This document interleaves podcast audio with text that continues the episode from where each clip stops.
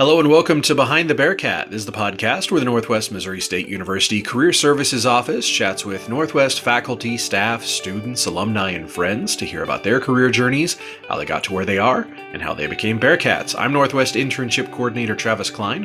And I'm Hannah Christian, the Director of Career Services here at Northwest. And today's guest on our show Hi, everyone. I'm Jessie. I'm the Senior Diversity Coordinator at the Office of Diversity and Inclusion. My pronouns are she, her, and hers, and I'm happy to be here. We're very happy to have you on our show. First of all, could you kind of tell us how you found Northwest? How did, what was your journey to get here? Previously, I was in Lincoln, Nebraska. I was like, hey, this is relatively nearby. I should probably apply and then see how it goes. So, what were you doing in Lincoln? Were you working at the university there or? So, I moved to Lincoln in 2016 for my doctoral studies. So, that's what I was doing over there. And I was part of the Office of Diversity and Inclusion over there. So, that started about three years ago. So, I was right there when it all started. And so, I think that experience kind of like, you know, laid the foundation to apply for DI related jobs. Okay. So, what is your PhD in? And what kind of DI work were you doing there before you came over to Northwest? My PhD work is uh, related to marginalized women's access to education, right? Especially certain populations. Like for India, there's like caste driven discrimination and things like that. So, trying to break that cycle and make sure that they get into an education system and see what how education affects their life trajectories. With the DI work, I was very much involved with the education piece of it. So conducting classes um, having guest speakers. We even started like you know a group discussion uh, where we it's think grow and belong. I'm probably messing up the order right now. Um, but it, it's a place where we brought people with who are locally present with different areas of expertise, right? So that we could learn from them. Like we would have Native American professors over come there and speak to us about their struggles or what it meant to go to a boarding school and things like that, or what does the research say. So I think very much involved in the education side of things. So, is that what you do as the senior coordinator now? So, can you kind of give us an overview of your job here at Northwest? So, my job at Northwest is like super interesting, right? And I love the combination of the things that I get to do because I'm in this unique position where I get to work with employees and with students. And so, my focus is pretty much like education, programming, and training for everybody who's in the campus and community. So I get to interact with a lot of people across age groups. And yeah, you're absolutely right. Education is a big part of what I do. I also work with like the evaluation piece of it. So one of the things that we're doing is um, the IDI, which which is like the intercultural development inventory, and trying to see if that's like a good fit for our campus or not. What is the IDI? Could you explain that a little more?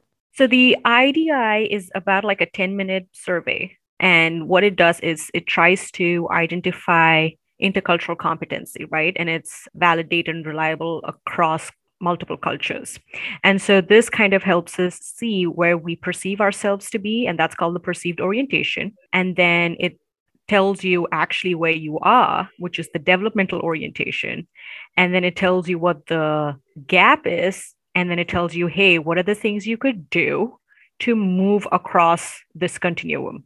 Because the way it sees intercultural competency is not like hey this is a destination or you're either competent or not but more so that it's a continuum and this is where you lie on it and it's like a lifelong journey of learning and improving. Has diversity and inclusion been an interest for you for a long time? You know, what's your undergrad background in? You mentioned, you know, your PhD work, but what, what was your original degree when you when you first went to college? So my bachelor's is psychology and my master's is in counseling psychology. So I've always been interested in DI work, just that at that time I didn't know it was called DI work, if that makes sense. So my master's thesis was also to look at at that time it, this was the title and it might seem inappropriate right now to name it that way was uh, relationship satisfaction among heterosexual and homosexual men. So even at that point, like having that as a topic in India was like, it was taboo. Like nobody spoke about things like that. So even trying to find the people who are willing to speak to me about what their relationships look like, right? Um, and trying to see things that needed to be changed for them. Because only in 2018 did it even become legal in India to have like a same sex marriage. And this was before then. So yep, I would very much say that I've been inclined with DI related stuff, but at the time just didn't know that this is what it fell under. what made you want to pursue a PhD in this area? I mean, I understand, you know, doing DI work and how that could be, you know, very fulfilling in, in educating people.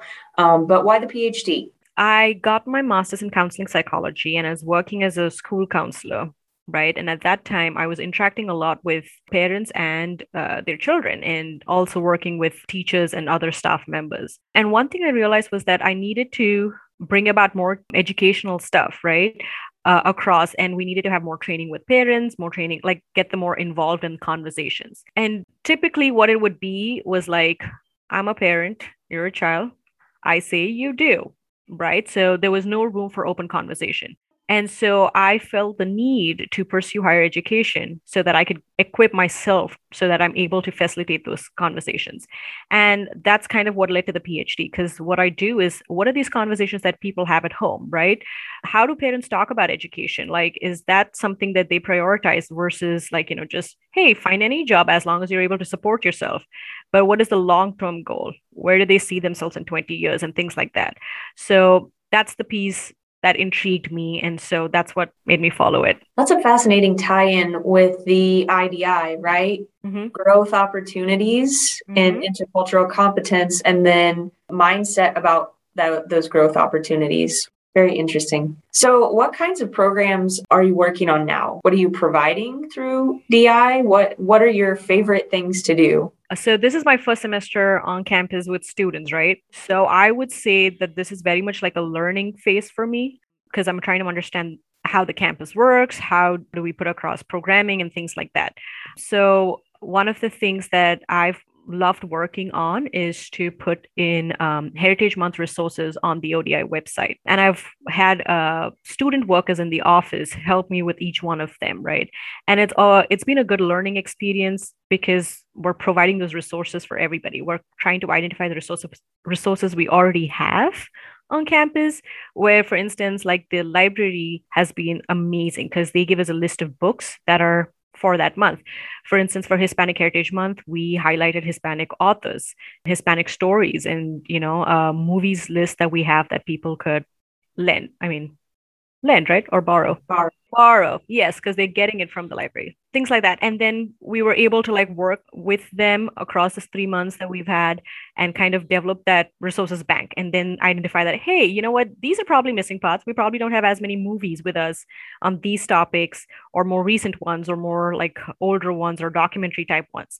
And that's helped us like improve that resource bank as well. So that's one of the things i enjoy doing. Even like with celebrating the um, history months you know kind of like having those discussions with students i think that's one thing that i always look forward to because i want to know how how people are thinking why they're thinking what they're thinking and what makes them think that way and how do they want to grow from that point right? Like i'm always interested to have a conversation so like even when i take class i've taken a few like classes or like education opportunities. You know i've said hey you get out of it as much as you put into it right? Because there's so much that you can talk about but you kind of have to come with questions that matter to you. And that's how learning happens. Like i could come here and talk about so much but if that's not important to you or that's not relevant to you it doesn't matter. But if something bothers you, let's talk about that because then we can build on that and the learning is like continuous, right? Otherwise, it's like, oh, this was amazing. And then it just fizzles out. You guys also have an awesome new space over in the student union where you have, you know, hangout space for students. You want to tell us a little bit about that? Absolutely. So when you enter the space, you have uh, right in the front, you have like a docking section. And then on the right, you have like a learning section. So that's kind of like, we like to think that's the quiet area, right? It's not quite all the time, but and then we have a conference room which is open for everybody to use. And you know you could reserve the space you know if you wanted to have a study group or if you wanted to have a group meeting. It's pretty cool. It has the owl in there. So it's like it's kind of creepy because it you know it identifies where the sound's coming from and follows you. But it's also kind of cool where you have to like pull up a document and like work on it and things like that. And then we have the lounge space which is where students just come and hang out with each other. They do homework. There's usually something playing on the tv so it's like it's alive i think that's where pe- you know sometimes when they have to do um, like their projects or things like that. They come, they brainstorm about things, they help each other out. They sometimes have study sessions over there too. And they have lunch together and things like that. So as coordinators, Brittany and I get to like hang out with them on a regular basis, not just hang out, I would say interact, right? And we have conversations that we might not have had otherwise. Like, hey, you know, why is this the way it is? Like, you know, watch a movie and start questioning, like, why is it that this is what happened versus this? Like, what are they trying to show us? And things like that. And we get talking so this is a wonderful place i would suggest everybody to come and you know have lunch here but yeah and have conversations what are the conversations that are happening what are students interested in talking about these days right i mean and we know we work in higher ed like students always kind of have similar they're in a similar developmental kind of place and they have lots of conversations about things that are meaningful to them. But what in the DI kind of world are you talking about on a daily basis? So, I would say one of the regular conversations we've had is about the book club that we used this semester. So, that was Uncomfortable Conversations with a Black Boy by Emmanuel Acho, right? And I think that brought about really good discussions because we spoke about what it means to grow up as a black person in the us um, and how you're viewed across different age groups right? Um, and things like how do people respond to you? Or what are the expectations? Or what are some things that others think is okay but for you it's like no it's not. It's like a solid no right? Like you just there's no gray area over there. We speak about cultural appropriation quite a bit about acknowledging that hey you know what? We are like a global village but we do still need to acknowledge that hey this might not be part of where i'm from but this is something else and i'm borrowing it because i like it and i appreciate it. But how much does it get acknowledged? You know like do you give credit where credit is due or do you just take it use it and benefit out of it? We talk about how sometimes it might be used inappropriately or being offensive right? And then how that affects people. Like what does it mean to be offended by something? Like does this mean you're being overly sensitive? Like always trying to know what is the history behind something?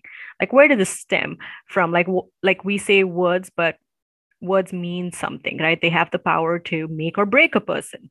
And so how do we choose our words carefully and things like that? What would you say on campus for those safe safer career services? Mm-hmm.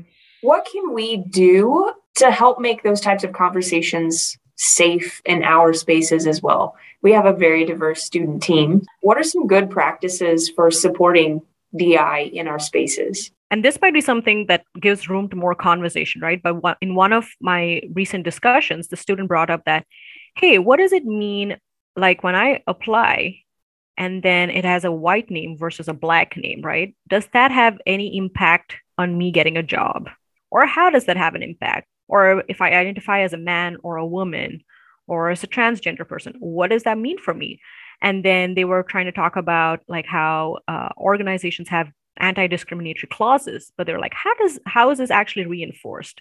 Right? Or how do i know if i'm being treated a particular way because of one of my identities?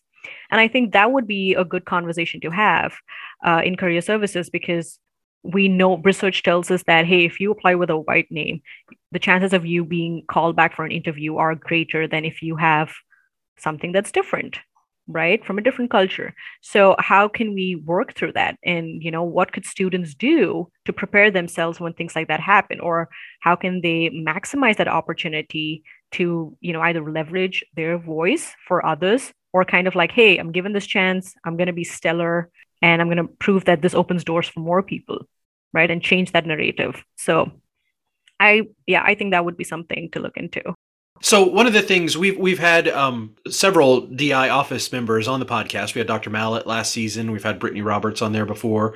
Um, so we'll link to those, of course. But one of the things I think is is really amazing about the DI office on the Northwest campus. You're you're a very small staff. You're even smaller than our staff, and you guys have kind of been charged with changing the culture of the institution. So no big deal. Just if you could wrap that up by five o'clock on Friday, that'd be great. So, can you tell us about how how you are going about that? You know, you're you're a small team. You have this giant task to do. H- how are you tackling that? So, I think the answer is in the question, right?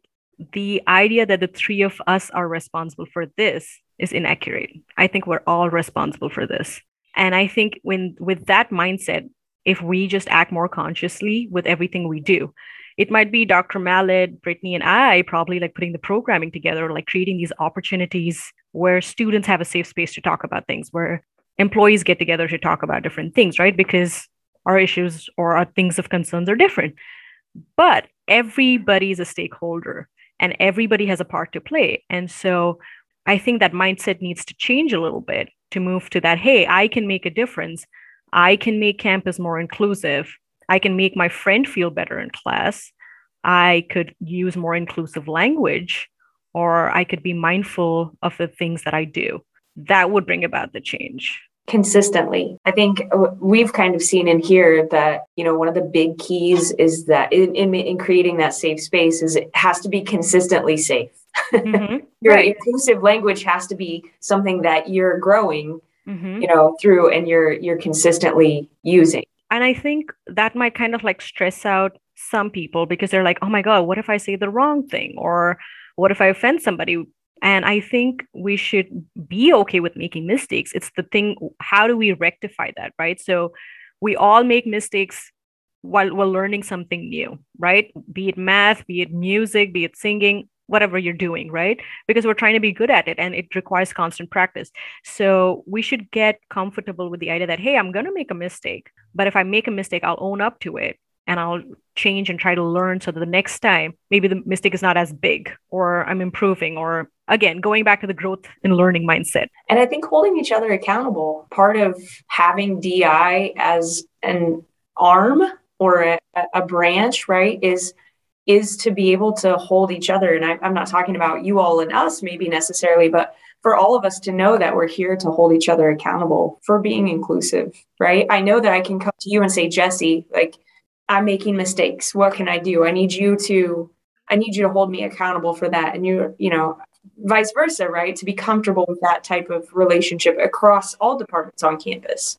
Uh, you're absolutely right. Because if I had to come in and talk to like an agricultural department about how to do agriculture, they'd be like, we don't even know you. Like why are you saying this?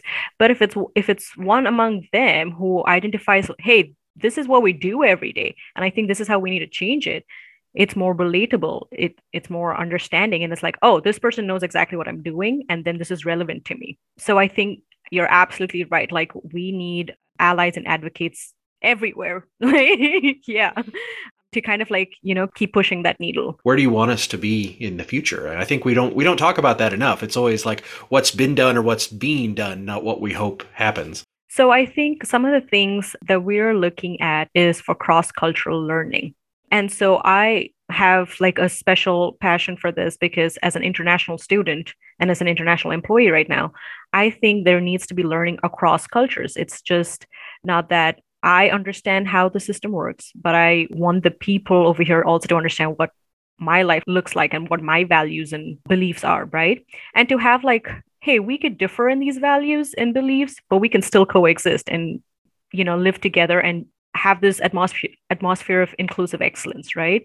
Because it, it doesn't mean that you have to put down one person over the other to make a point that, hey, no, this is I can only shine, you cannot. So I think one of the things I'd like to see is have cross-cultural learning where people are able to take the time to learn about others' values and beliefs and then kind of like have like an understanding and respect for it an appreciation.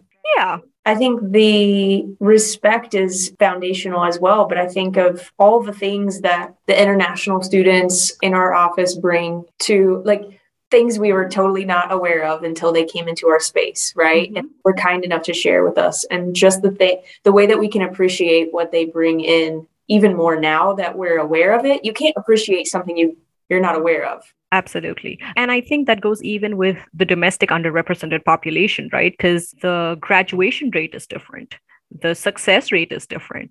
And we're trying to build a system of equity. So, how, you know, we're going to look at the resources or the things or collaborations that we need to make in order to like bridge that gap. So, definitely looking across like different identities and, you know, and how that affects people, especially in education. Yeah, that would definitely be key. Where are you originally from in India?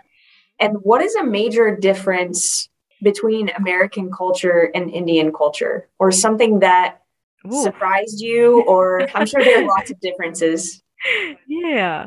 So I am from the southern part of India. It's um, in the state of Tamil Nadu. Uh, so Tamil is the language we speak, and Nadu means the land of Tamil speaking people.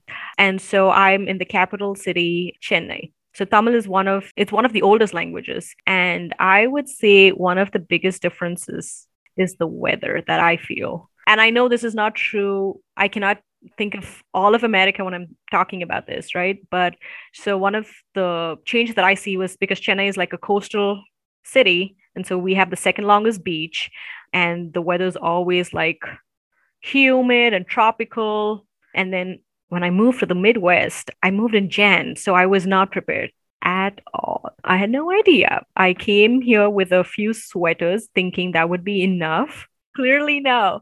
So that was like the first shock for me. And then I think the second thing that I had to learn was to use more technology with work as compared to more like in person things or like, you know, even like with teaching material, things like that. We'd have more handouts in paper than like, hey, go online and check on Canvas. Uh, I, I've said this quite often. So the first day that I went for class, there was already like a pre reading assigned for us. And the professor said, Hey, the reading's already on Blackboard. And I was like, Oh, okay. I, I told her, Hey, I just came. I didn't see this. I'm, you know, I'll catch up. Right. So after class, I walked around the department trying to find the blackboard because my frame of reference was a blackboard with white chalk on it. And so that was just funny. And one of my seniors was like, Why are you walking around? Like, what are you looking for? I'm like, I'm looking for this big blackboard where all the readings and homeworks are put up, right? And she's like, okay, Jesse, sit down. Let's open your laptop and let me show you, right? So it's like even words which meant different things to me meant different over here. And so I think that was all like part of the learning. You know, I had a, an international student as a roommate, and we went through our whole first semester of living together was kind of developing our own kind of language, right? Because she would say things and we would be like, we do not know what you're talking about. You know, she's like, I'm sure this is the word. She was using the word heel my grandmother's heels and we were like i don't know about your grandmother and her heels like i don't really know what's going on here um, but she was saying hills it mm-hmm. was just that her accent was like turning it to heels and we didn't have enough context to figure out what what she was saying mm-hmm. but i think you know that is one to kind of turn the, the conversation back around mm-hmm. that is one thing that i love about northwest that is one of my favorite things about northwest is that we're in the middle of fickle Missouri weather, mm-hmm. a rural place, right? Someplace we're two hours from any large city. Mm-hmm. But we have people from India. We have my roommate was from Ukraine. Our graduate assistant is from Brazil. We have students in our office from Nigeria, from mm-hmm. Kansas City, from Chicago, from Florida. Mm-hmm. That is a true privilege to me, right? To be able to come to campus and to be able to talk to people from all over the globe. And I think that's true. One of my favorite things about being here. Yeah, absolutely. Like you you wouldn't think you would meet all these different people over here and you're like, "Wow, okay." Any last words, thoughts for us? No. All right. Well, Thank you so much, Jesse. It has mm-hmm. been a pleasure to chat with you. Um, and I was in your office yesterday, and it is an amazing space over there in DI, and I would encourage everyone to go check it out. Thank you so much for taking the time and giving me this opportunity. Well, that will do it for another episode of Behind the Bearcat, and we'll talk to you next time.